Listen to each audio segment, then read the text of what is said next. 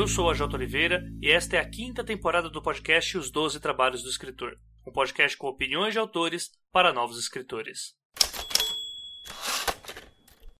Lembrando que muito do que toca este podcast vem diretamente do apoio dos nossos padrinhos e madrinhas, principalmente aqueles que contribuem a partir da categoria bronze e que são citados aqui em cada episódio de 12 trabalhos. O meu agradecimento ao Clécio Alexandre Duran, Ian Fraser, Michel Carlos Magno Costa, Rafael Rodrigo dos Santos, Diego Mas, Janito Ferreira Filho, João Marcelo Conte, Paola Lima Siviero, Daniel Falador Rossi e Mike Bárbara. E se assim como eles você também quiser contribuir para a continuação deste podcast, faça sua parte através do link padrim.com.br barra 12 trabalhos ou catarse.me barra 12 trabalhos e torne esse podcast tão digno quanto seus ouvintes. 2020 tem sido um ano bastante complexo para várias pessoas que trabalham tanto no mercado tradicional quanto no mercado independente. Todos têm ouvido falar de projetos, seja de financiamento coletivo ou que a própria pessoa mesmo estava planejando publicar para 2020 que estão sendo cancelados. E muita gente está nessa dúvida: pô, tá, quando que volta? Se volta? O que que impacta realmente nas editoras ou para as pessoas no que se refere a dinheiro e tal? E aí, por conta dessas dúvidas infindas aí, né? Eu trouxe uma pessoa aqui que a princípio eu ia trazer para falar sobre Verity Press, mas que seria um grande desperdício trazer para falar apenas disso já que ela tem aí uma, alguns anos já dedicado ao que é o, o design e a produção do livro como objeto, né? Então eu queria que você se apresentasse aqui, Uva, e fala para o ouvinte um pouco do que você faz. Oi, Jota. Oi, pessoal. Eu sou a Uva, meu nome é Uva Costriuba e a, a arroba para tudo quanto é lado em mídias sociais é Uva mesmo. É, eu sou designer e eu estudei arquitetura, design na, na, faculdade, né? E na vida eu estudo artesanato, gambiarra, é, várias coisas práticas de fazer com, a, com as mãos para trazer ao mundo e, e cristalizar, fazer existir essas ideias malucas que as pessoas têm quando elas querem contar uma história. Então, é basicamente isso que eu faço. É um MacGyver da literatura. Pô, adoro. MacGyver é ótimo. E, no caso, boa parte do que você trabalha hoje ele é mais focado no, na produção para autor independente, né? Isso, isso mesmo. Os últimos anos, é, eu tenho focado mais no mercado independente. Eu sou freelancer, né? Eu procuro trabalhar com o pessoal que tem uma escala de projeto, de impressão e de vendas bem particular do nosso mercado independente brasileiro mesmo. E a galera que participa das feiras de, de impressos, né? E a galera que vende mais por financiamento coletivo, pela internet, porque é bem diferente do esquema das editoras grandes, né? Do mercado das grandes empresas e a galera que produz para vender em livraria, para exportar e tal. Massa, massa. Então é isso, gente. E vocês vão entender um pouco mais sobre isso. E a gente vai abordar outros assuntos também, mais relacionados à parte é, econômica, sem estar tantos valores, porque hoje seria meio em vão. Mas vamos ter um pouco mais disso depois da leitura de comentários e recados aqui do podcast. Fala pessoal, quarentener, bom dia, boa tarde, boa noite. Vamos para aqui para a leitura de comentários da semana da, ou da quinzena aqui desse podcast. Eu vou ser bem breve porque esse episódio aqui já está bastante grande, então eu vou aqui deixar para vocês alguns pontos que andaram perguntando para mim essa semana, então eu achei importante que fosse colocado. É, tem poucos recados agora, porque quarentena não deixa ter evento, não deixa ter nada, é, então assim, acho que vale dizer que alguns eventos cancelados que nós já tivemos esse ano, nós não teremos o Odisseia de Literatura Fantástica, que eu estava confirmado, vai aparecer por lá, não haverá mais esse evento. A Perifacom, segunda edição, também não, não, não terá mais, né? Não foi adiado. Estamos no aguardo ainda da Flip no final do ano, mas provavelmente também não tenha. E eu ainda não tenho informação sobre a Flip Pop, pelo menos eu tenho, eu não lembro agora, mas eu acho bem provável que também não aconteça. Enfim, está sendo um ano de poucos recados, poucos eventos, é um ano bastante triste né, para quem gosta de interagir com os amigos da literatura.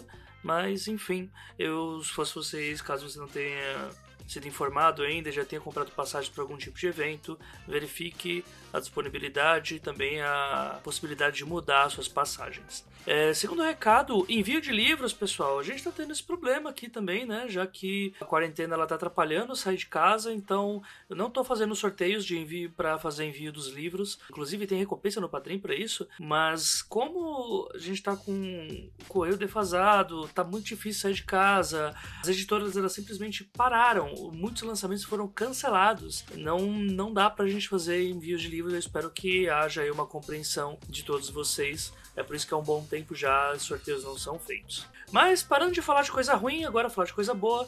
É, muita gente veio para falar comigo nas redes sociais sobre links de episódios que foram publicados ou link de episódios antigos. É, eu tenho muito a agradecer aí a quantidade de ouvintes que tem chegado através do Spotify. Desde que o podcast foi para lá, uma plataforma nova aí de ouvintes ficou apta agora a escutar. E por conta de muitos desses comentários se referirem a episódios antigos, eu e o Beber demos uma corrida no site, passamos uma noite inteira aí trabalhando em cima disso e nós nós conseguimos já refazer a primeira e a segunda temporada do podcast com seus devidos links, eh, enfim, né?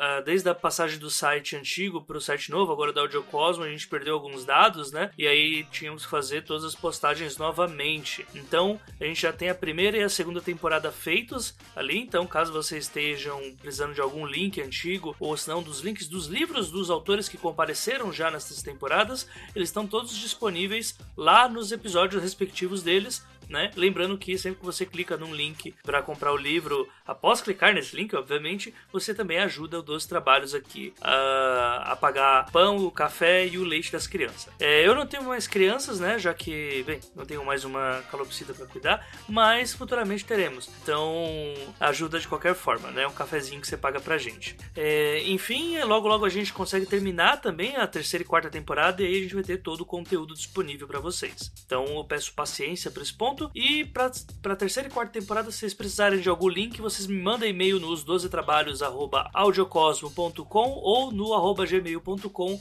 que eu respondo mandando esses links para vocês. Último recado, mas não menos importante, o nosso canal no Telegram, ele vem aumentando bastante conforme o tempo passa, e é lá que eu falo sobre os bastidores aqui da gravação dos trabalhos, é lá com que eu falo com quem eu tô gravando, quais são as propostas, faço enquetes, Peço também perguntas que vocês queiram enviar para um determinado assunto. Lá que eu estou fazendo essa comunicação com os ouvintes. Então, se você quiser participar, no link do post aqui do Audiocosmo, você vai encontrar o acesso lá para o Telegram. Tá? É, voltando à parte de episódios, é, vocês devem ter reparado que às vezes há algum delay na postagem do episódio e é porque ele, vê, ele vai primeiro pro ar na plataforma do Anchor, né? E aí depois do Anchor ele vai direto pro Spotify e aí depois ele já vai pro site da Audiocosmo. Então, caso você precise dos links daquele episódio em questão, o último episódio que ele lançou, provavelmente uh, se ele não está já no ar, é só esperar um pouquinho, coisa de meio-dia, um dia, e ele já vai estar disponível, tudo bem? Enfim, esses são os recados que eu tinha para passar para vocês. Um ótimo episódio para todo mundo aí, uma boa quarentena aí, ou continuidade de quarentena para todos, e a gente se vê na próxima quinzena. Abraço.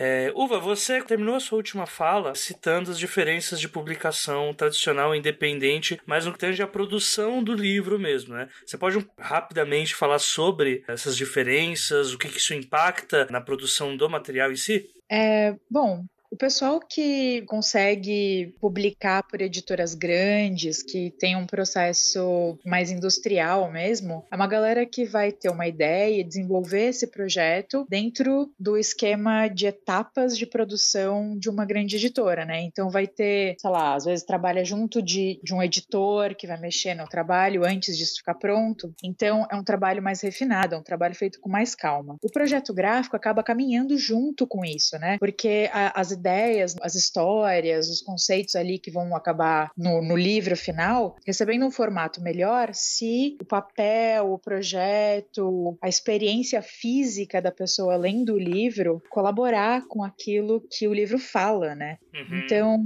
o ideal é que todos os livros tenham aí um projeto gráfico que colabore para contar essa história. A risada apresentou uma ironia que. Difícil, né? Principalmente nas editoras grandes, a maior parte da produção acaba se enquadrando num formatinho que fica mais barato para essas editoras produzirem, né? No Brasil, esse formatinho é algo em torno de 17 por 21 centímetros, algo por ali por 23. É mais ou menos aquele tamanhinho que quase todos os livros têm, sabe? Quando você alinha na, na estante, uhum. que grande parte dos livros tem a mesma altura, mais ou menos, mais ou menos a mesma profundidade, com uma variaçãozinha das capas moles dobradas ali, porque a orelha varia muito, uhum. mas isso é um indicador de um lugar comum do mercado que acaba barateando o custo porque muitas gráficas já estão acostumadas a fazer os cálculos de processo de impressão e tal com esse formato. Uhum. Então ele vai ficar mais barato. Mas isso só fica barato mesmo na mão das grandes editoras, né? E aí é um jeito de pensar o projeto, desde a ideia de, do que, que eles conseguem incluir ali para ajudar a comunicação, mas também articulando essa, essas limitações dos custos da produção em, em grande escala, né? Uhum. E isso é bem diferente do mercado independente, porque a editora grande ela vai querer rodar 500, mil cópias de um livro e vai enquadrar seu livro no, nos formatinhos deles. Agora, o mercado independente, pô, você pode rodar 10 cópias, você pode rodar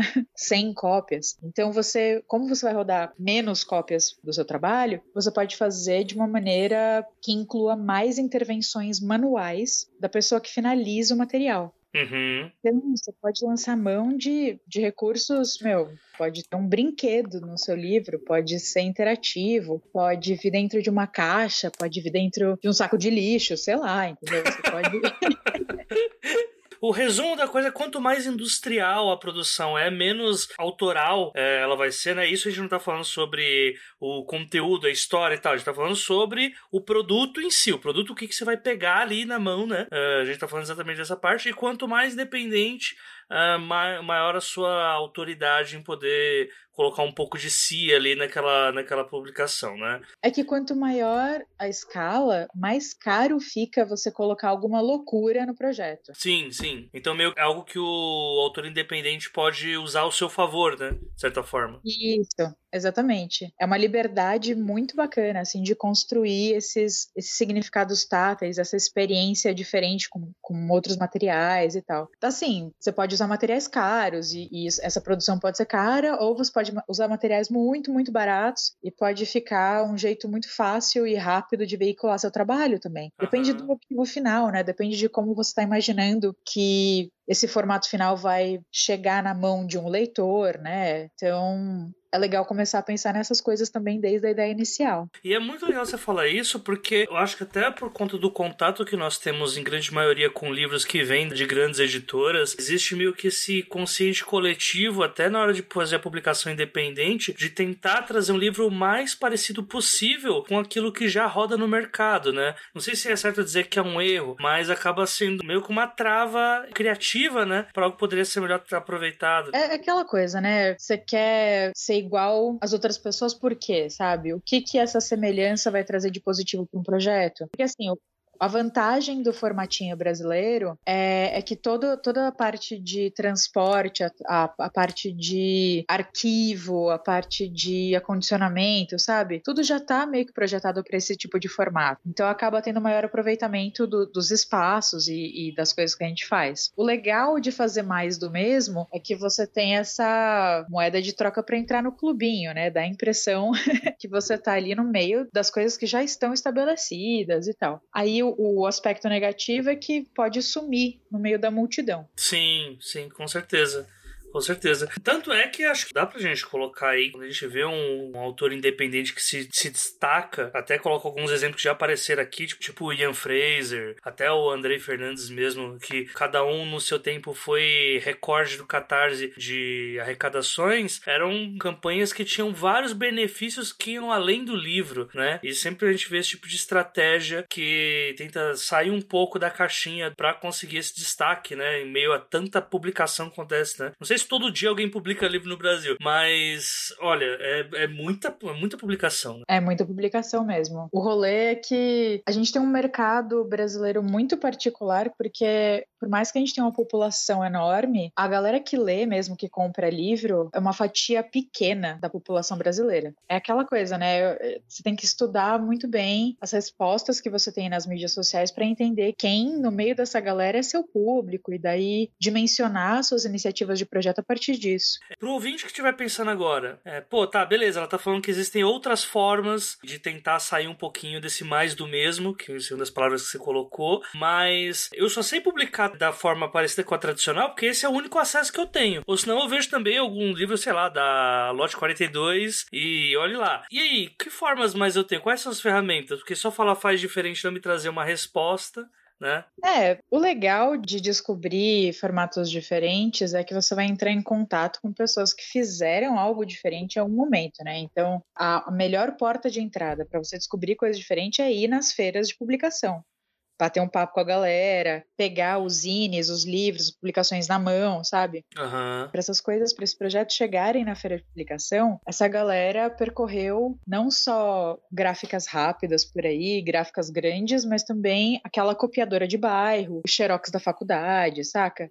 Uhum. Tem esses lugares onde a gente reproduz as cópias daquilo que a gente faz, e nesses lugares você vai ter a, as opções mais próximas ali de onde você trabalha, do que você faz. O legal é, é observar, assim, as editoras pequenas têm lançado mão cada vez mais dessas intervenções criativas nos projetos, porque elas co conseguem firmar parcerias com essas gráficas menores e manipuladoras de papel, encadernadoras, um pessoal que consegue realmente é, botar a mão na massa ali e oferecer essa opção. Uhum. Se você está trabalhando em casa, é, eu sugiro, assim, principalmente para as minhas amigas dos quadrinhos, sempre ter uma impressora em casa, de preferência aquelas de cantil, sabe? Porque você roda várias cópias e, e a tinta não, não, pesa tanto no bolso, né? E também é um pouco mais ecológica. É legal ter uma papelaria ou xerox próximo que você possa tirar bastante cópias também com preço reduzido. De preferência, algo menos que um real aí vai te ajudar. Olha aí.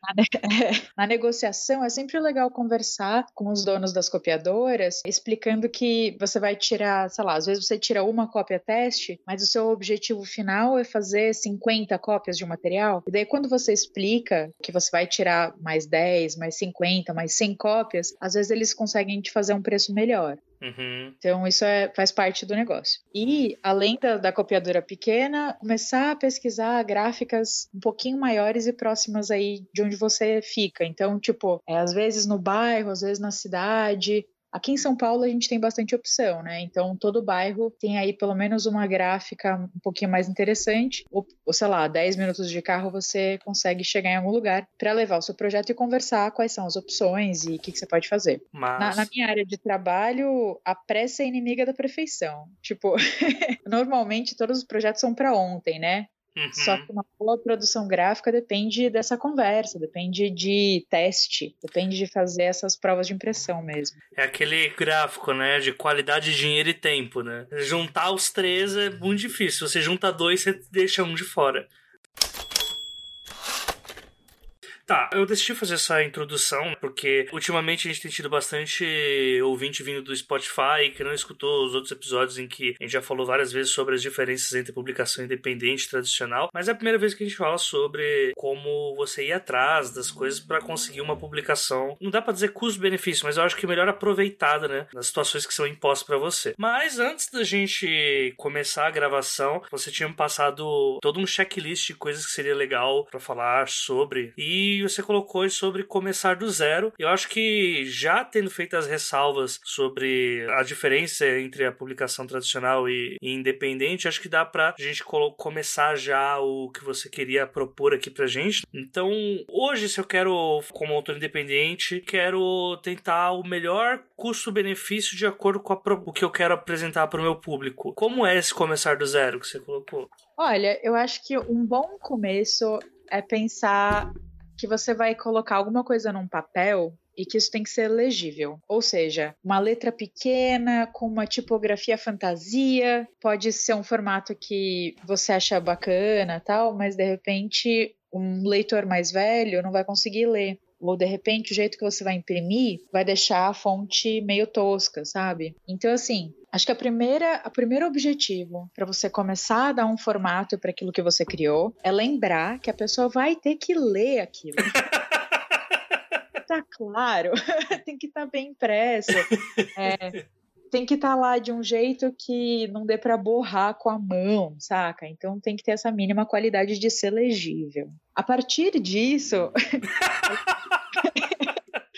Ó, eu só quero levantar um ponto aqui, que é assim, o ouvinte sabe que eu sou uma pessoa que tem altos problemas né, de visão e tal. Pra mim, era um inferno. Primeiro, ter que. Quando eu usava óculos, à noite você, é muito ruim você ficar deitado de óculos com a lâmpada acesa, uh, tentando enxergar as pequenas letras de um livro. Não é legal. E fora que ainda tem aquele ponto da, da sensação, né? Você tem aquela página de um livro comum, o livro é do tamanho normal como qualquer outro, e parece que são letras intermináveis na página, parece que não acaba nunca uma página.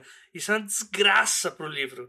Né? Tipo, a história começa a ficar cansativa. É verdade. No design a gente tem alguns jeitos de controlar esse, esse tipo de experiência, controlar a qualidade dessa experiência, né? Desde uhum. a da mancha gráfica, né, que a gente fala que é tipo, se você não lê, se você interpretar os riscos que configuram as letras numa página, esses risquinhos como se eles fossem uma textura no papel, sabe? Uhum. Se você interpretasse o cinza que tá ali, como que tá esse texto? Ele tá oferecendo um contraste legal? Ele ele é uma mancha muito escura, muito concentrada, tem respiro, tem como a, a pessoa identificar a letra e a linha de uma forma clara. E aí a gente tem uns parâmetros, né? Tem essa assim, para um texto de leitura longa, né, uma ficção e tal, tem esse parâmetro mais ou menos de ter mais ou menos umas 10 palavras por linha. Uhum. Uma linha mediana aí. A linha pode ser confortavelmente maior ou menor, depende ali do projeto, depende da tipografia. E a, a, as tipografias oferecem muita. Putz, tem muito pano para manga, muito papo para falar sobre tipografia de texto.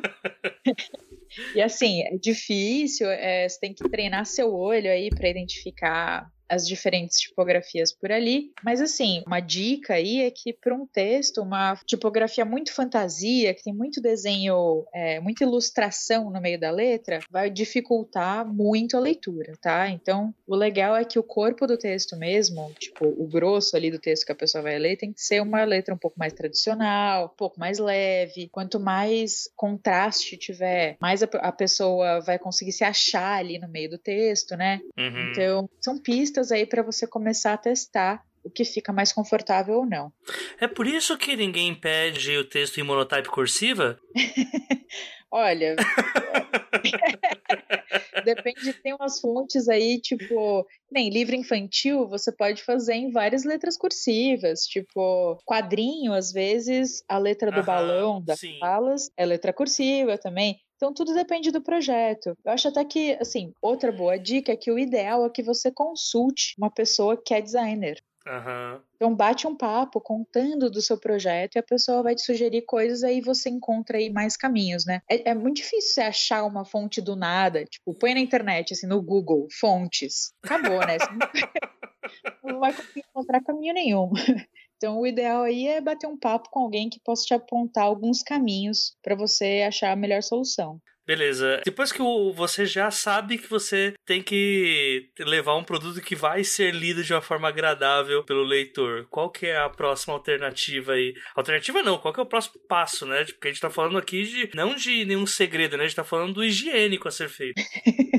o legal é que você pense assim, tipo, o assim, dimensiona o que você fez. Então, ah, você escreveu um, um, conto, você escreveu um texto curto que pode virar um zine. Aí você tem uma, algumas opções de fazer isso na sua casa, na impressora caseira, no Xerox, uma coisa pequena. Você está escrevendo um romance que tem aí, sei lá, 200, 300 páginas, que pode caber direitinho no formatinho, sabe? Uhum. No normal das editoras. Aí você quer fazer uma edição um pouco mais legal, ali encadernada, ou, ou sei lá, que tenha uma capa colorida, alguma coisa assim. Aí você começa a pensar numa outra dimensão de projeto, né? Então, assim, o tamanho daquilo que você vai publicar é a primeira dimensão. As cores e o jeito como você vai imprimir o miolo é uma outra dimensão. Então, assim, miolo colorido é muito mais caro do que miolo preto e branco. É uma encadernação só com uma cola, sem costura, é mais barato do,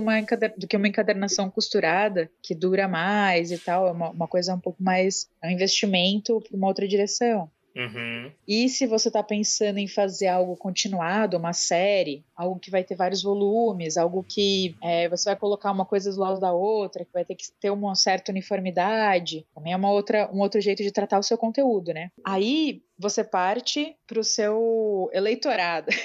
olha aí, ó, olha aí. Então, assim, quem é seu público? Quantas são essas pessoas? Entendeu? Vale a pena você fazer mais de 100 cópias? Vale a pena você fazer 50 cópias? Se você mandou para editoras e ninguém ainda pegou seu, seu projeto, né? E você está querendo fazer uma edição independente sua para começar a divulgar seu trabalho e tal, como que é esse começo, né? Então, começar a mapear quem são as suas pessoas mais próximas que efetivamente vão ler esse seu trabalho, vão ver esse seu trabalho. Então, sua família, seus amigos próximos. Quantas são essas pessoas? São 10? São 50 pessoas? E daí, quantas cópias você guardaria na sua bolsa para ir num bar para dar um rolê e oferecer para alguém, para algum amigo, para alguém que você encontrou na rua, saca? Porque é aí que começa a sua divulgação pessoal, aí que você começa a falar do seu trabalho e oferecer. Então, essa escala, tipo, ah, vou dar 50 cópias, cobre a sua família, amigos próximos e sobram alguns para você dar na mão de alguém e mandar para uma editora, então já resolveu, sabe? É assim que você dimensiona mais ou menos as suas primeiras cópias de autor. E aí que você vai vendo nas mídias sociais quantas pessoas te seguem, é, até onde você vai conseguir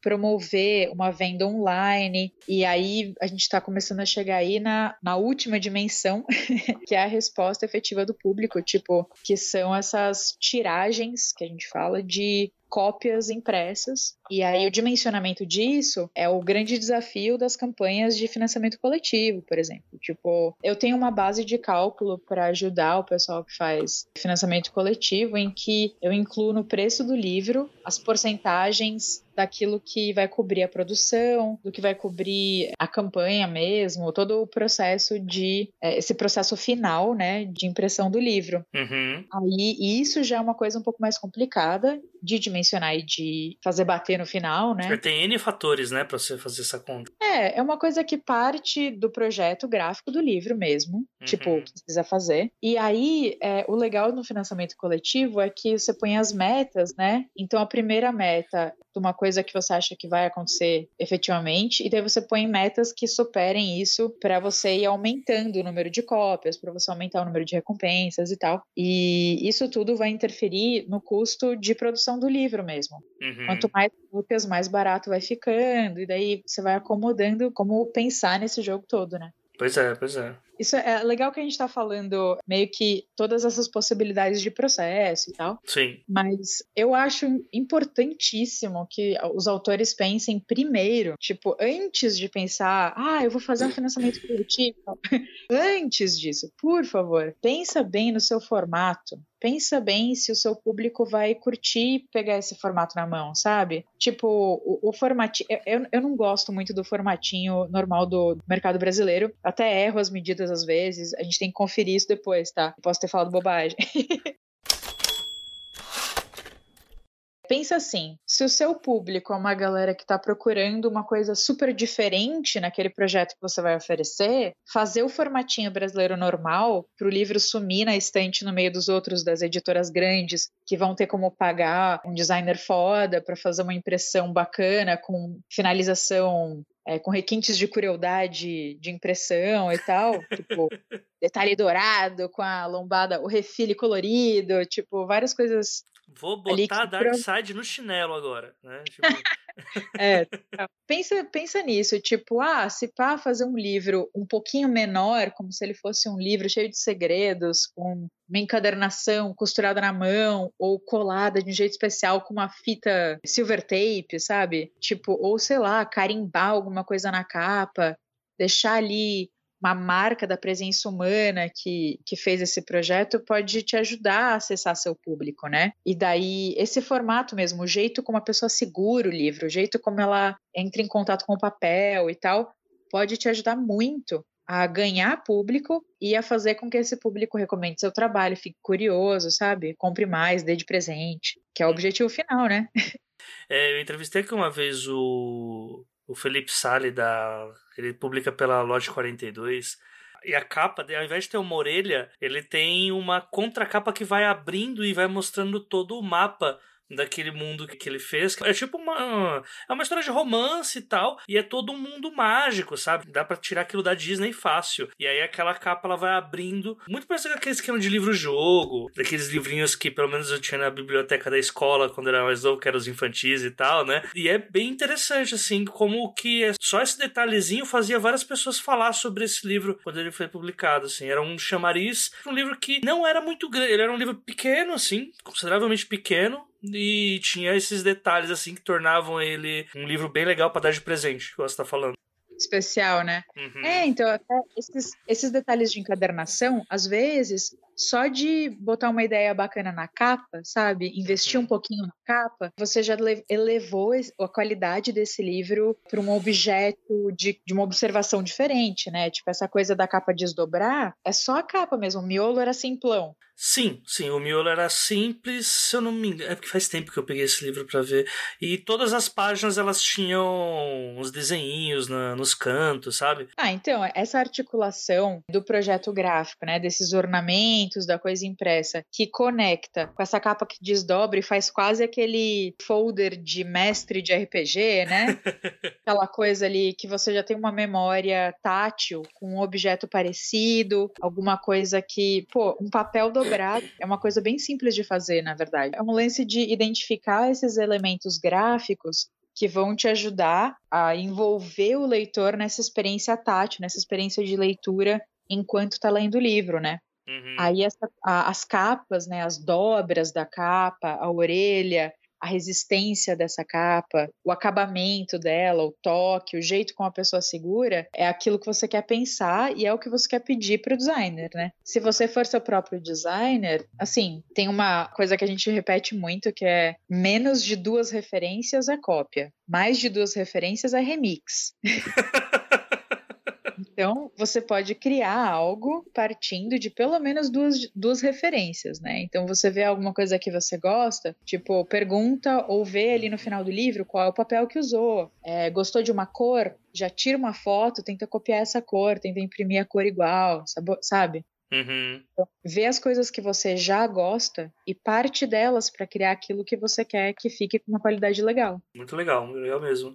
É, vamos pro, pro grande tabu aqui da coisa, né? Que é o papel. Por que, que as pessoas têm que se importar tanto com o papel? É, ou é papel amarelo ou é papel branco? Qual vai ficar mais bonito? Olha, eu, às vezes eu falo para as minhas amigas assim: o problema do Brasil é papel. Nossa, que desgraça. Aqui a gente.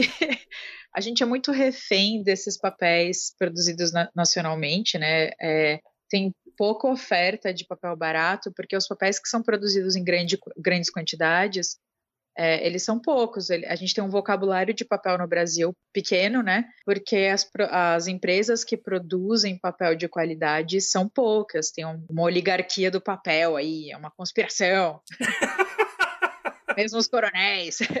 Mas assim, é, a gente tem um péssimo hábito de usar coucher em tudo. Desde os anos 90, essa praga desse coucher. Resumindo para o pessoal, papel coucher. Ele, assim, é um papel que no século XX, da metade do século XX para cá, ele virou sinônimo de qualidade de impressão. O papel coucher é aquele brancão meio. não espelhado, mas é o papel que você vai na gráfica rápido, o cara fala que esse papel aqui é especial, esse papel aqui é melhor.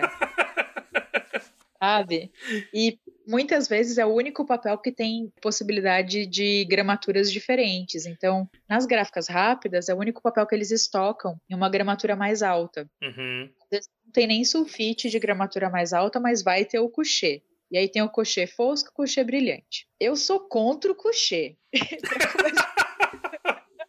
E assim, o, o papel, o que, que você procura num papel, né? Às vezes você precisa imprimir uma coisa para fazer uso dessa coisa por, pô, alguns dias, por algumas semanas, e tá tudo bem. Imprime no coucher mesmo, se for mais barato, se tiver mais fácil. Agora, se você está fazendo um livro, você quer que esse livro dure algum tempo, né? Alguns anos. Você quer que esse livro sobreviva a duas, três, cinco, várias leituras. Você quer que esse livro, que esse papel sobreviva ao toque da mão de várias pessoas, né? E o papel couché, por exemplo, ele vai sugar muita gordura da sua mão. Então é um papel que fica marcado com o dedo da pessoa, sacou? Que delícia. E, tipo sujeira da mochila, não é poeira da estante. É um papel que vai marcar porque você passou ali, só de respirar perto, é um papel que já fica marcado. Altos gatilhos de coronavírus, pessoal, agora. É. Mas é, é, aquela coisa, né? O papel, quanto mais liso ele for, quanto mais é, refratário ele for, mais você vai deixar ali gordura, mais é, a sua interferência enquanto ser humano, enquanto bicho, vai ficar, vai ficar marcado ali. Mas o, os papéis, eles têm reações diferentes e absorções diferentes e acabamentos diferentes. Tem papel de aquarela, que tem a superfície bastante lisa, porque foi prensado assim para não ter tanta textura. Nas gráficas rápidas, principalmente, quanto mais liso o papel, mais fácil de imprimir e mais fácil deles controlarem a qualidade dessa impressão ali, né? Por isso que eles preferem coucher, por isso que a gente sofre com essa ação do, do coucher no mercado. e, é, e, é, mais barato que o pólen também, né? Não. Não Aí... é? Eita, olha o viés de confirmação gritando. Fui descoberto. É. O papel pólen já faz um tempo que ele é produzido aqui no Brasil, né? Ah, tem fábricas fazendo papel pólen aqui em São Paulo e na Bahia. O papel pólen, produzido em quantidade, ele fica na mesma faixa do, do custo do papel sulfite, e comprando ele em quantidades um pouco menores, eu consigo até um preço mais barato que o sulfite da Calunga, sacou? Eita. Tipo, é, então, o papel pólen depende de como que você compra ele. E as editoras, as gráficas, conseguem comprar num valor que é muito mais em conta que o coucher, por exemplo, que o, o, o sulfite. Apesar que algumas gráficas vão te dar um orçamento em que a versão do pólen é mais cara porque elas não estocam tanto o pólen quanto elas têm estocado o coucher, um sulfite. Então, assim, o cálculo desse custo mesmo depende de onde está esse papel. Tipo, se você vai comprar um papel que a gráfica, né, que a empresa já tem bastante, ele vai ser a opção mais barata. Porque eles já estão trabalhando com isso em outros projetos, já compraram uma quantidade maior e conseguiram negociar esse preço para baixo. Agora, uhum. se você compra pessoalmente, se você já compra direto ali do fabricante, é legal você ver o pólen, ver as opções de, de compra de um papel pólen, do papel especial, e fazer esse cálculo para ver depois do corte dele, depois do beneficiamento e tal, do pacote que você vai comprar, da quantidade que você precisa e comparar, porque ele fica do mesmo preço do sulfite. Vale muito a pena comprar o pólen. Pólen Bold, pólen Soft, eu sou fã. Acho muito um papel ótimo. Ele tem um preço barato agora. De alguns anos para cá ele ficou um preço bastante em conta e ele é um papel bastante opaco. Então, a mesma gramatura do pólen é, com coucher, com sulfite, você vê menos a impressão do outro lado da folha. Uhum. Sabe? Que é uma coisa importante para você ver a qualidade do material impresso, né? Você vê o fantasma ali da ilustração no, no, na outra página, do texto da próxima página, a experiência de leitura fica meio esquisita, né? Uhum. Só resumindo pro ouvinte, o papel pólen é aquele que é mais amareladinho, meio mais rosadinho, depende de qual que você... Eu vou entrar numa discussão aqui se o vestido é dourado ou roxo, né? Então, assim... esse papel amarelinho do miolo do, do livro, assim. Assim, mais da metade dos livros nas livrarias hoje em dia, o miolo é do papel pólen. Aí tem o pólen soft, que é o, o amarelinho mais lisinho, e o pólen bold, que é aquele que tem uma texturinha, um pouquinho mais, mais texturizado e é, geralmente é usado na gramatura mais uma gramatura um pouco mais alta, que é de 90 gramas. Uhum. Mas ele vai de 60 até 90 gramas, tem umas duas, três opções para cada modalidade. Certo. O, o lance é que agora, tipo, de uns três, quatro anos para cá, tem algumas opções é, de papéis parecidos com o pólen e que estão ganhando aí preços bastante competitivos e tem competências técnicas bacanas. Então, é legal pesquisar papel. É legal, tipo, procurar aí não só na papelaria do bairro, mas na internet os fabricantes de papel e como você poderia comprar isso diretamente, que vale o corre, viu? Pois é, pois é. É só para saber se eu não vou ser pego em outro viés de confirmação aqui. Ler no papel pólen dói menos os olhos do que ler no papel couché. É, isso é, é, é, um dos parâmetros que no design a gente usa para controlar a experiência de leitura. Ufa, eu já estava pensando que eu tava falando besteira aqui, que não era nada disso é? e que era só um placebo que eu tenho, porque eu tenho. não, esse placebo não. O, é, o placebo quando você gosta muito do autor, né? Você fala, é. nossa, essa leitura. Ô, oh, projeto legal. Tem essa coisa da página iluminada ofuscar o seu olho. Então, tem essa, esse quesito do ofuscamento, né? O, uma página muito branca, se você ilumina ela bem, você até fecha um pouquinho o olho porque tá voltando muita luz no seu rosto, né? Uhum. Então, assim, um papel super branco, um coucher brancão, ele vai brilhar para leitura o que pode ser uma coisa legal, tipo para imagens, por exemplo, que contam com a presença do branco, estabelecer esse branco sólido é importante e imprimir branco é um, é um inferno. Se as imagens, por exemplo, de um livro de fotografia precisam de um branco marcante, é legal imprimir num papel branco. E aí o papel pólen é, deixa, é, tem que ser usado para outras coisas, né?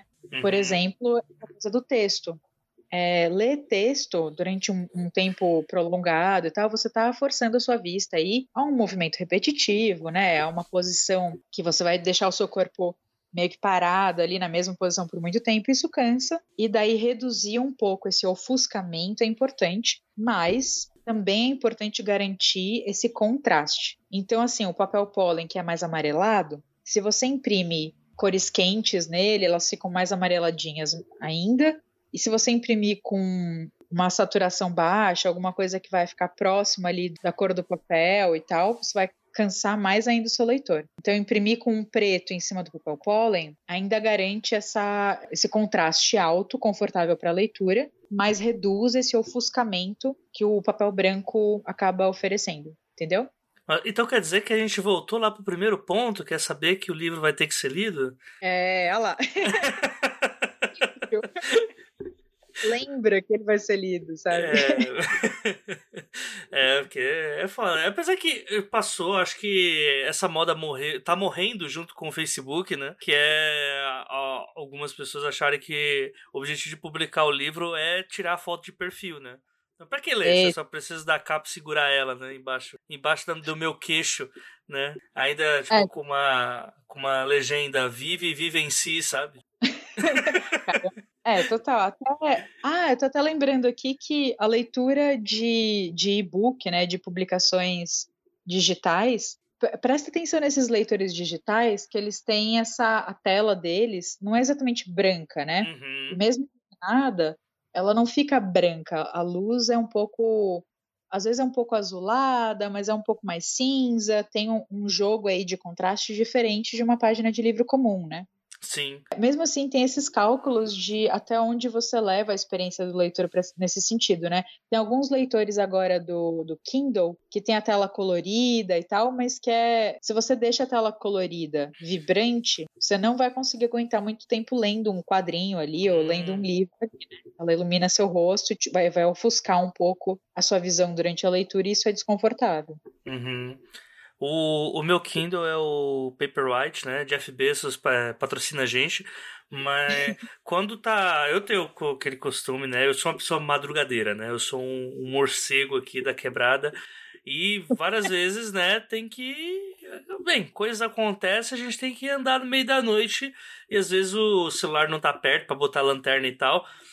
Eu tentava antes deixar o Kindle no máximo, às vezes, e tentar iluminar. Não ilumina o chão, a luz não, não passa. Ele realmente só ilumina a tela. É um negócio bem fantasmagórico. Às vezes fica, gente, é só ali que fica. Não, ah, isso é ótimo. é essa.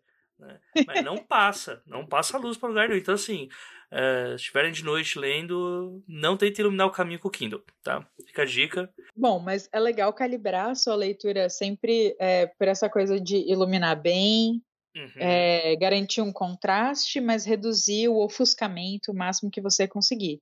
Show. E aí os tamanhos vão te ajudar a manter a sua leitura por mais tempo. E esses respiros de, de página, o jogo ali, a, a, o mosaico de composição do design de uma página também te ajuda a, a ler com mais calma e tal. Aliás, é um dos pesadelos de, dos designers que montam o, os livros publicação digital, né? Que a pessoa vai, vai lá no leitor e muda completamente o jeito como a página se apresenta, né? Uhum. Tem gente que tira completamente as bordas laterais, tem gente que coloca pequenininho e daí põe a entrelinha menor ainda, sabe? E a pessoa tá ali se torturando por nada, ainda altera o projeto de um jeito que vai é, zoar completamente o mínimo ali de diagramação que os designers colocaram, né? Pois é um é. pesadelo. Eu posso até dar uma pincelada mais técnica sobre o assunto, mas é sempre importante consultar alguém que faça isso profissionalmente, tá? Se você vai fazer pela primeira vez, é legal a baguncinha e tal, mas é, é muito sem difícil. Sobrinho, sem sobrinho, né? é. Assim, se o seu sobrinho fizer uma, uma faculdade de design, ou sei lá, trabalhar numa gráfica e já, já souber encadernar as coisas e tal, pô, beleza, sobrinho legal. Mas veja bem, a profissionalização desse seu trabalho depende de que você acesse essa, os profissionais e monte uma equipe para ir montando o seu projeto até ele ser finalizado da maneira correta, sabe? Até ele ser finalizado de um jeito que ofereça um objeto competente, que ajude a pessoa ali, o consumidor final, o seu leitor, o seu público, o seu usuário, a acessar a sua ideia, a sua história, aquilo que você publicou. Certeza. Beleza. Certeza. Inclusive, eu até, tipo, vou aproveitar o gancho aqui e engatar o, o, o último item mesmo, que é essa coisa da comunidade, sabe? A nossa comunidade profissional aí do meio editorial se comunica e se acessa intensamente, porque você vê, publicar um livro não é uma coisa assim. E todo dia tem alguma inovação aí para você ficar sabendo. Todo dia alguém conseguiu um preço um pouco mais barato não sei onde, todo mês lote de um papel importado aí para fazer não sei o quê. E vira e mexe, as gráficas com que você já trabalha há algum tempo conseguem finalmente inovar alguma parte do processo sabe? É uma coisa que a gente está sempre se conversando, sempre trocando aí uma figurinha. Um dos lugares mais legais de trocar figurinha é o colofão do livro. Aquela parte do livro, às vezes fica junto do ISBN, às vezes fica lá no final, que é quando a a editora comenta o que aconteceu nesse livro, né? Então, tipo, que papel foi usado, às vezes bota a fonte,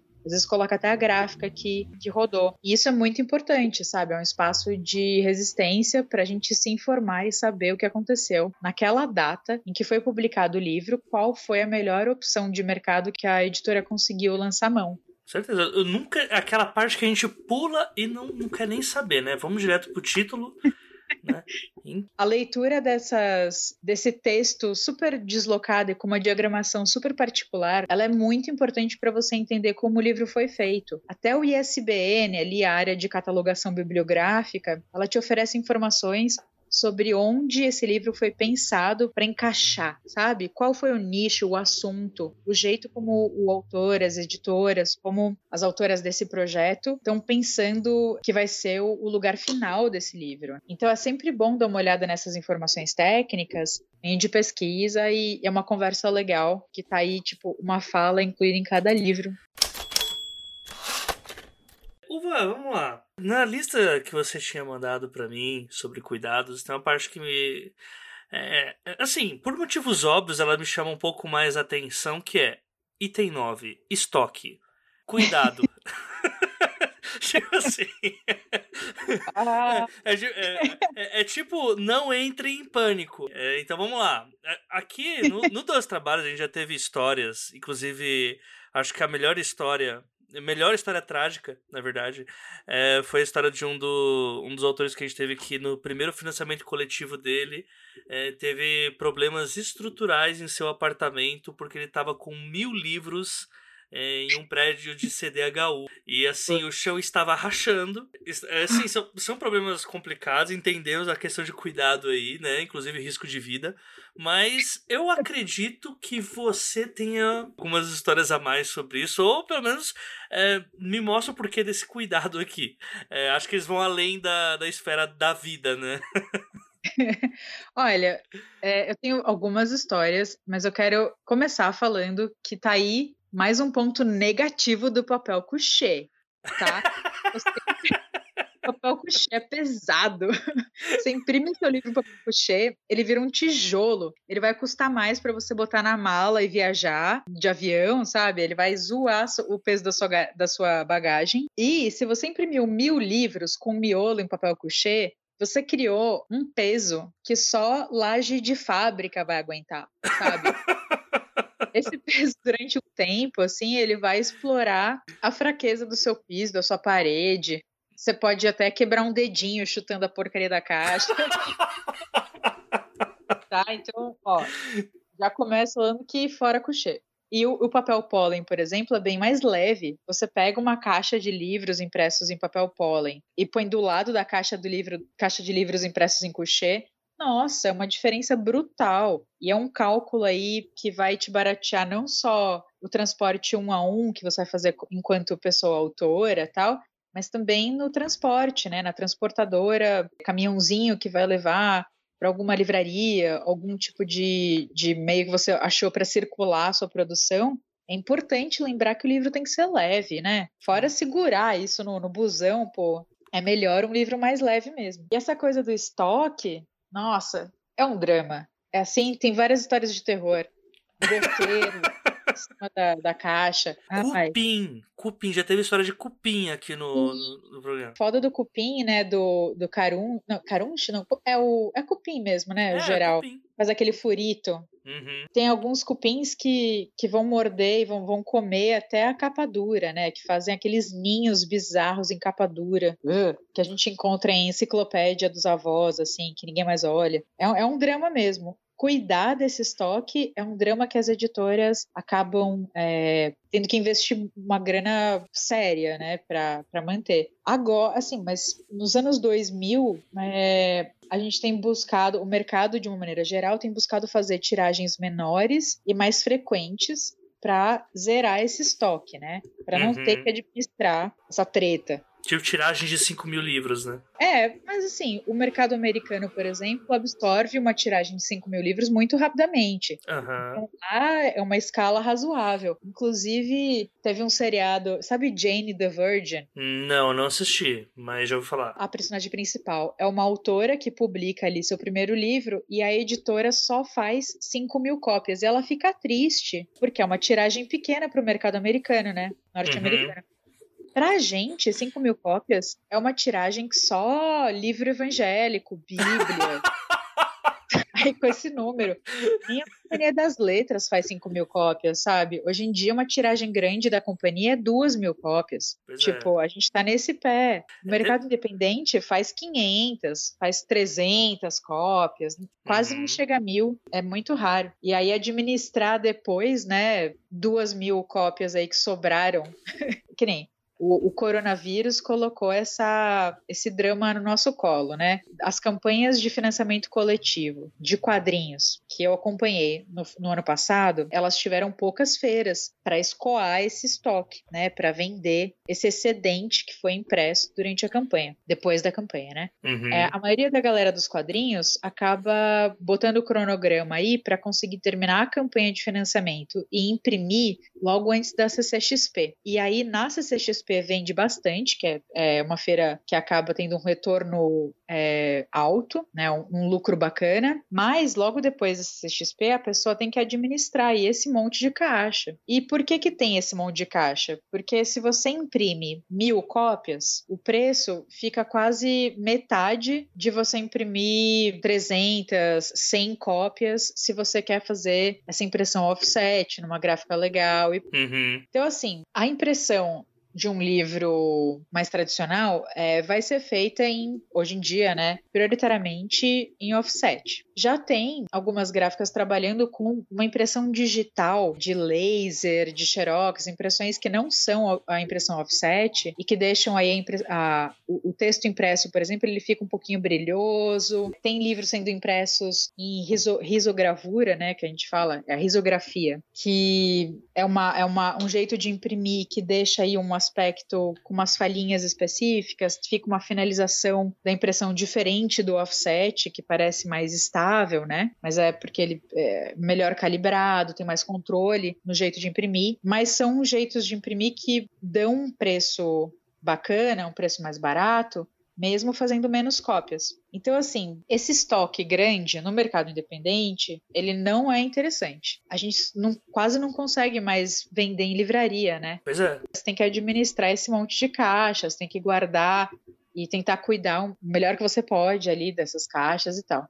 O, eu tenho uma dica para quem for fazer o estoque em casa ou em algum lugar que não seja aí um galpão com controle maior da, das condições de ambientais. Na gráfica, pede o shrink.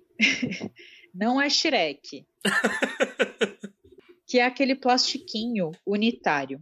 Né? É, um, é um filme plástico para embalar um a um os seus livros e vai garantir que o estoque que você vai ter que guardar por mais tempo, ele fica menos vulnerável à umidade e um pouquinho menos vulnerável a bicho, essas coisas. A caixa de papelão não vai ajudar tanto a proteger essas pragas químicas e vorazes da natureza, mas vai ajudar a proteger de impacto, né? O papelão ele vai absorver uma ou outra topada que você der aí para não amassar o livro, que também é um, é um, é um drama, né? Mas de um qualquer jeito, a manutenção desse, dessa carga pesada aí das suas, das suas, das suas cópias que ainda não venderam é um lance que você vai ter que adaptar às condições que você tem disponíveis, né? Então, cada um faz o que pode.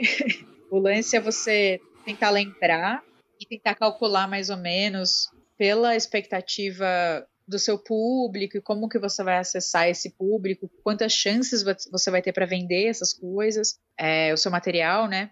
E, e aí pensar em calibrar a sua tiragem, calibrar a quantidade de cópias por isso. Tipo, qual a sua expectativa?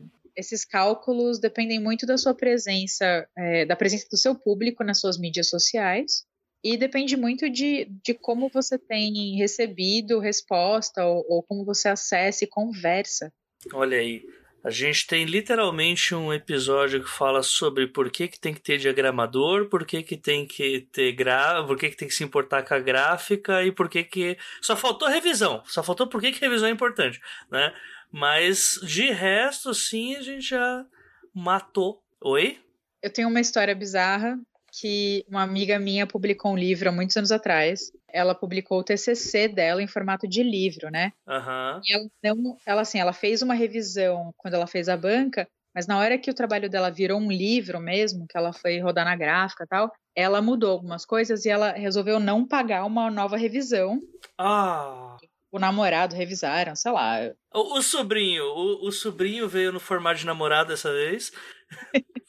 É, então. E aí ela errou algumas coisas dentro do livro, no texto, errou o nome de uma da, da, das participantes da banca dela, que ficou feio, e ela errou um dado importante. O que, que ela fez? É, ela passou uma boa parte da vida dela passando branquinho em algumas Nossa! páginas. Nossa!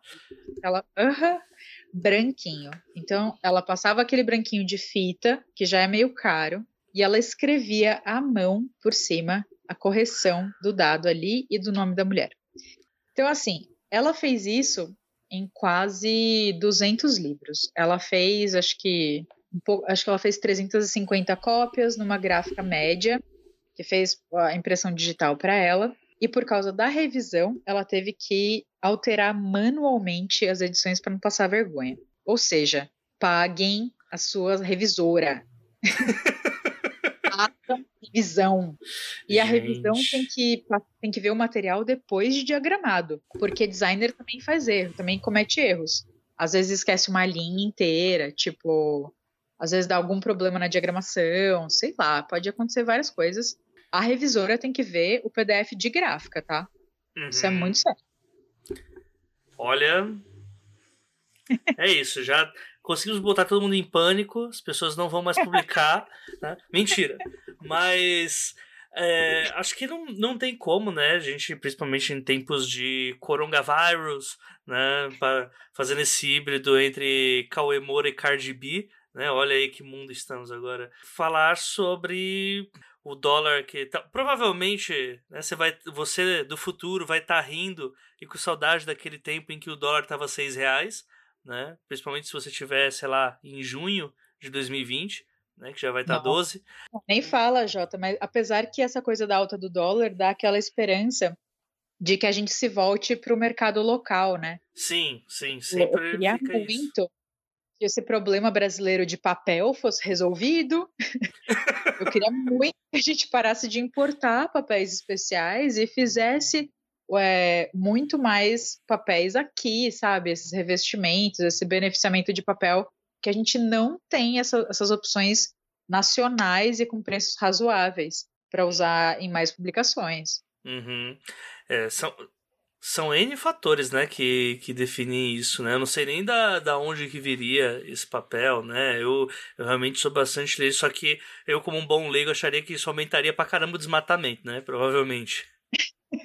não, não. Olha, o, o, o lance do, do desmatamento, a gente tem alguns selos nacionais de controle de desmatamento, né? Uhum. Tem alguns livros aí que você encontra ou junto do colofão, junto do ISBN, um, um selo que se explica, né? Ele é o, ah, esqueci o, o, a sigla. Eu já, já vou recuperar se quiser botar em links depois para pesquisar. A gente inclui depois a, a essa referência, mas uhum. tem, acho que são dois órgãos nacionais que fazem essa, esse controle de onde está vindo a madeira para produzir o papel. A Melhoramentos, a Suzano, todas as grandes fábricas de papel elas têm essa, esses grandes é, parques de reflorestamento e que eles ficam colhendo e replantando as árvores ali para usar para fazer papel. Ah, massa. É, o, o lance é que para ter um papel que é sempre igual, você precisa de uma árvore que é sempre igual, você precisa de um insumo ali que tem algum controle, né? Então, esses selos de, de responsabilidade e sustentabilidade do processo de produção, eles são conferidos pelas gráficas que vão comprar o papel responsável e daí colocar no produto final que todo esse processo foi é, observado, autorizado e está prestando contas com o cenário nacional de produção. Então é, é, uma, é um jeito de, de garantir que a gente está fazendo a coisa certa, né? E está usando uhum. a, a, a parte da galera legal. Uhum, massa, massa. Mas é, até voltando aqui, na, nas perspectivas que a gente está agora, além de. Ter, é, porque você falou sobre a gente começar a olhar mais para o mercado interno. Hum, eu não, não sei se estou errado agora, mas mais com que de esperança do que de achismo, né? que, uh, mas assim, a gente estava conversando antes, né? Sobre. Seria mais legal a gente falar daqui a um mês sobre como que essas novas regras vão impactar o nosso mercado, né? E principalmente todo esse processo que a gente colocou aqui, já deixando claro para o ouvinte, ele depende muito da, da moeda, né? Depende de muitas coisas que vão ser alteradas com a nova sociedade pós-coronavírus, né? Como que vocês estão vendo isso agora, Uva? Como que quais são Acho que, de uma forma resumida, né? Que você pode vir depois para falar sobre isso quando tudo já estiver mais condensado e tal. Mas quais são os grandes temores, grandes esperanças a partir disso para quem é autor independente e para todos esses pontos que você colocou no meio editorial?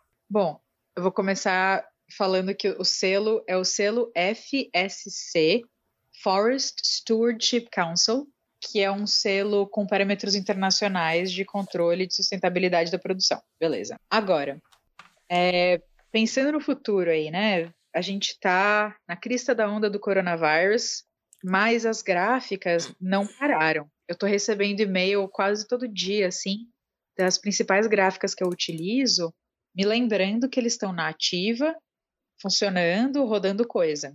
A gente está nessa crise de, de produção, mas as indústrias não pararam, a produção continua, e o mercado gráfico sempre viveu fechando a conta é, ou no vermelho, ou ali balanceando os livros de um jeito muito suado, sabe? O retorno desse, é, do dinheiro que é investido no mercado editorial, ele demora muito mais tempo para voltar a ser, a ser investido, para voltar para a mão de quem investiu no começo, sabe? Uhum.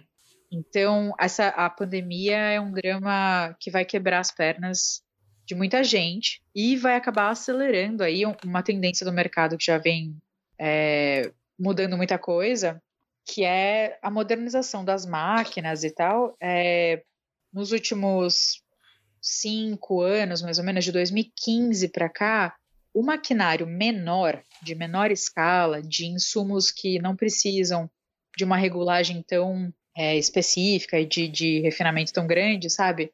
Então, assim, essas impressoras caseiras, as impressoras que são semi-industriais, as impressoras aí da, das gráficas rápidas, elas têm subido muito de qualidade mesmo, e o, o, as opções de tinta, de papel, têm melhorado.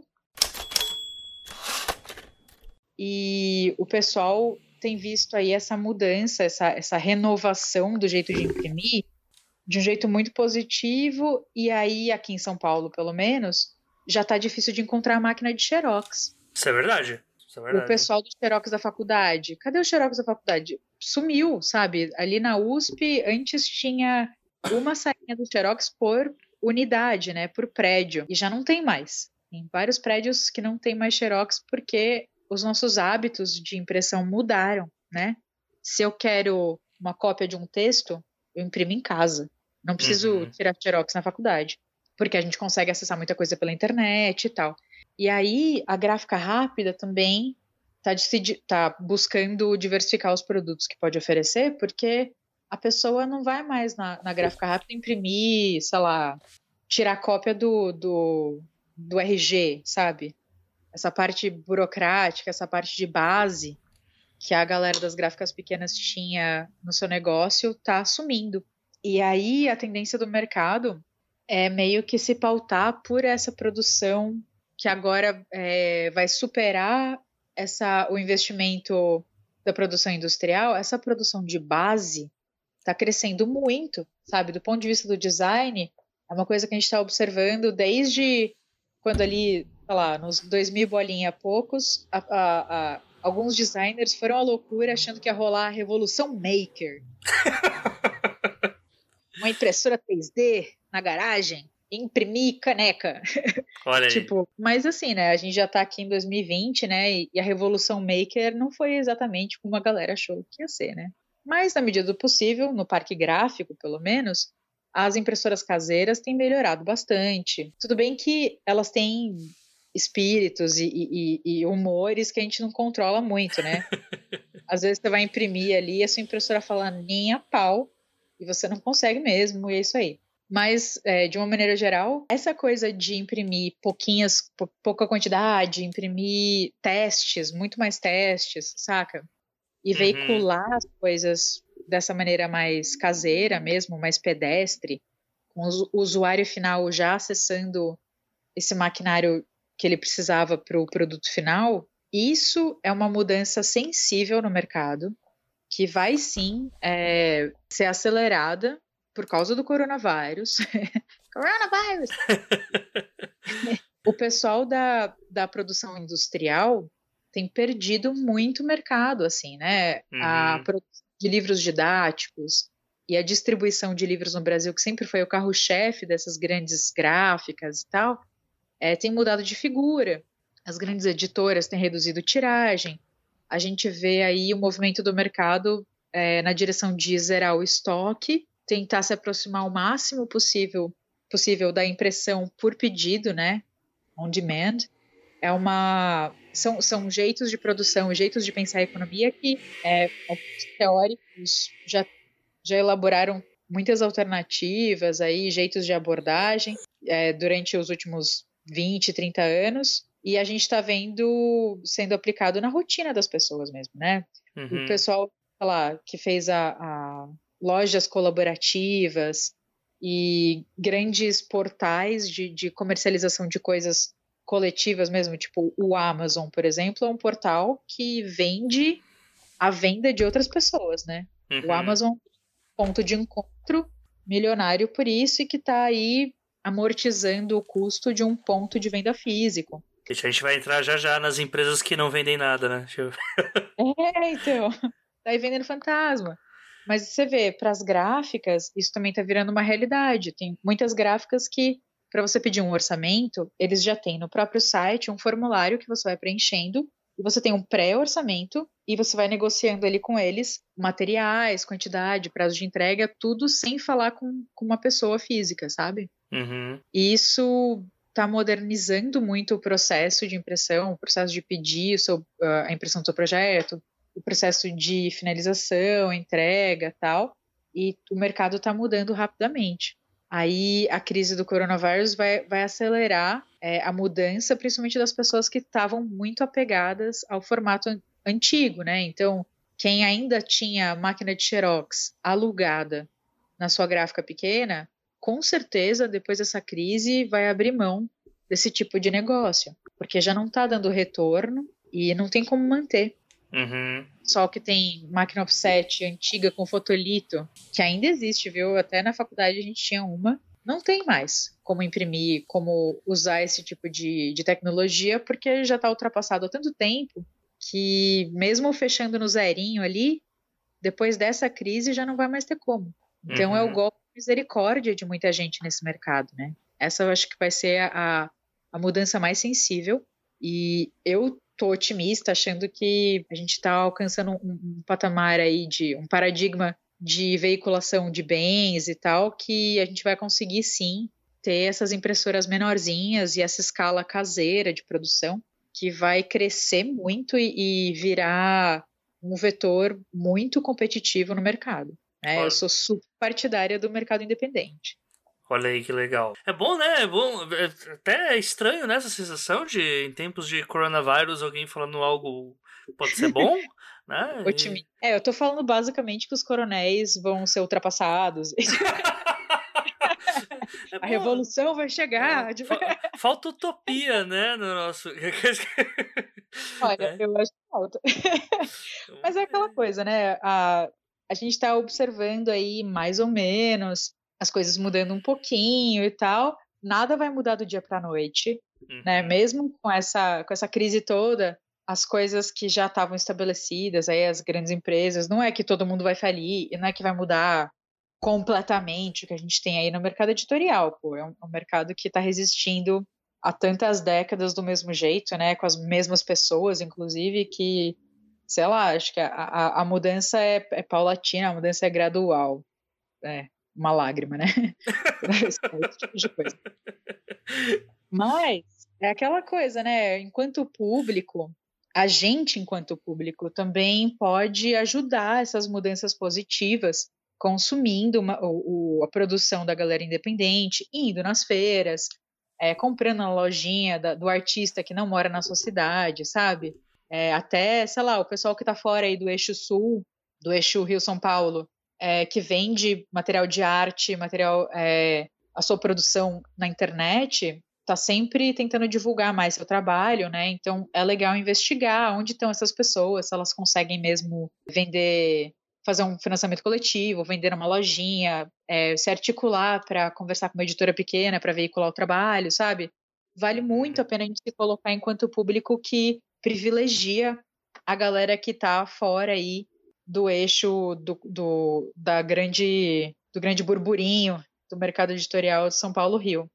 Então, a galera de Recife tem representado muito, tipo, é uma galera que eu fico procurando sempre o que eles estão fazendo, consumo aí, sei lá, periódicos que eles é, produzem do mercado é, editorial, fico atrás dos novos autores, fiz amizades aí no, na Odisseia, em eventos literários e também na FIC, na feiras de quadrinhos e publicações que trazem essa galera de outras cidades, né, pra gente conhecer. E eu sempre busco, tipo, mais informações, tipo, cadê a produção que não tá aí, que a gente não encontra no, no barzinho da esquina aqui em São Paulo, né?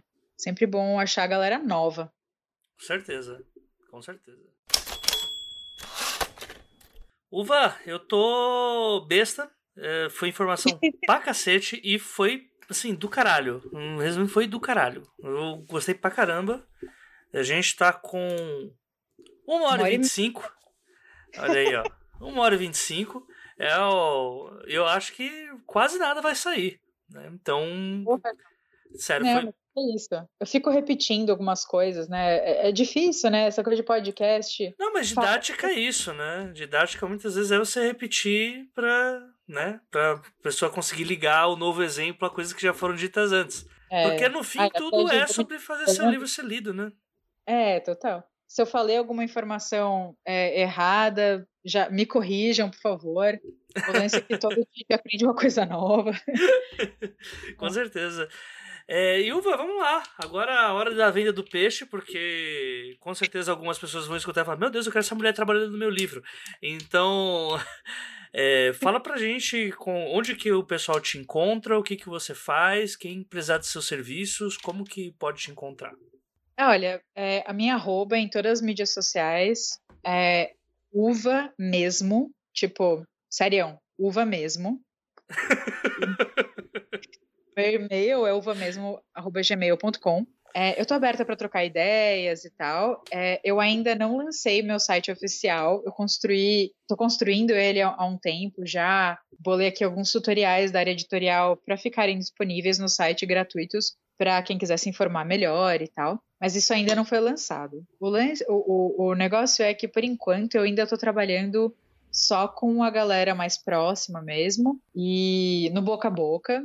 Então, por contato direto. É, se você precisar de alguma ajuda é, gráfica, assim, me escreve, a gente conversa, eu posso te encaminhar para alguma solução. Mas o lance é que a, a pepita de ouro, o, o lance que vai te ajudar mais, é você conhecer a sua própria comunidade.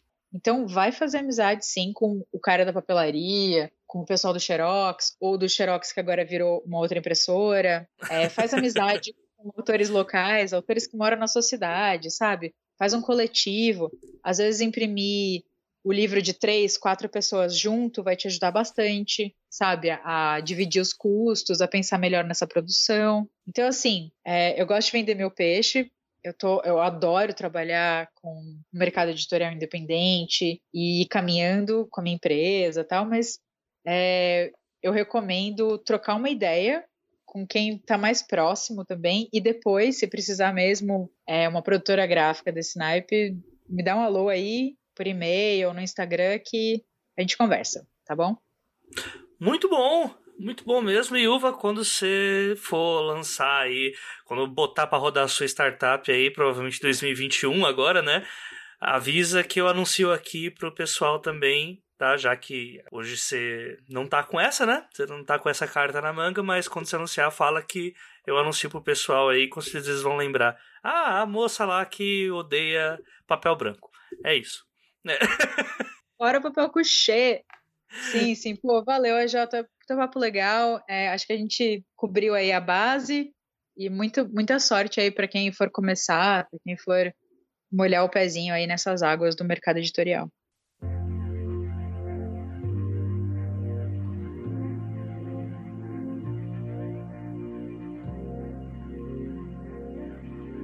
Chegamos ao fim de mais um episódio aqui do podcast Os Doze Trabalhos do Escritor, mas ele não precisa necessariamente acabar por aqui. Se você quiser falar conosco, deixar suas perguntas para o convidado, deixar impressões do podcast ou comentário simples, então vai lá nos nossos perfis das redes sociais, nos sigam e deixe seu comentário através do Twitter, do Instagram ou do Facebook e através do arroba os 12 trabalhos.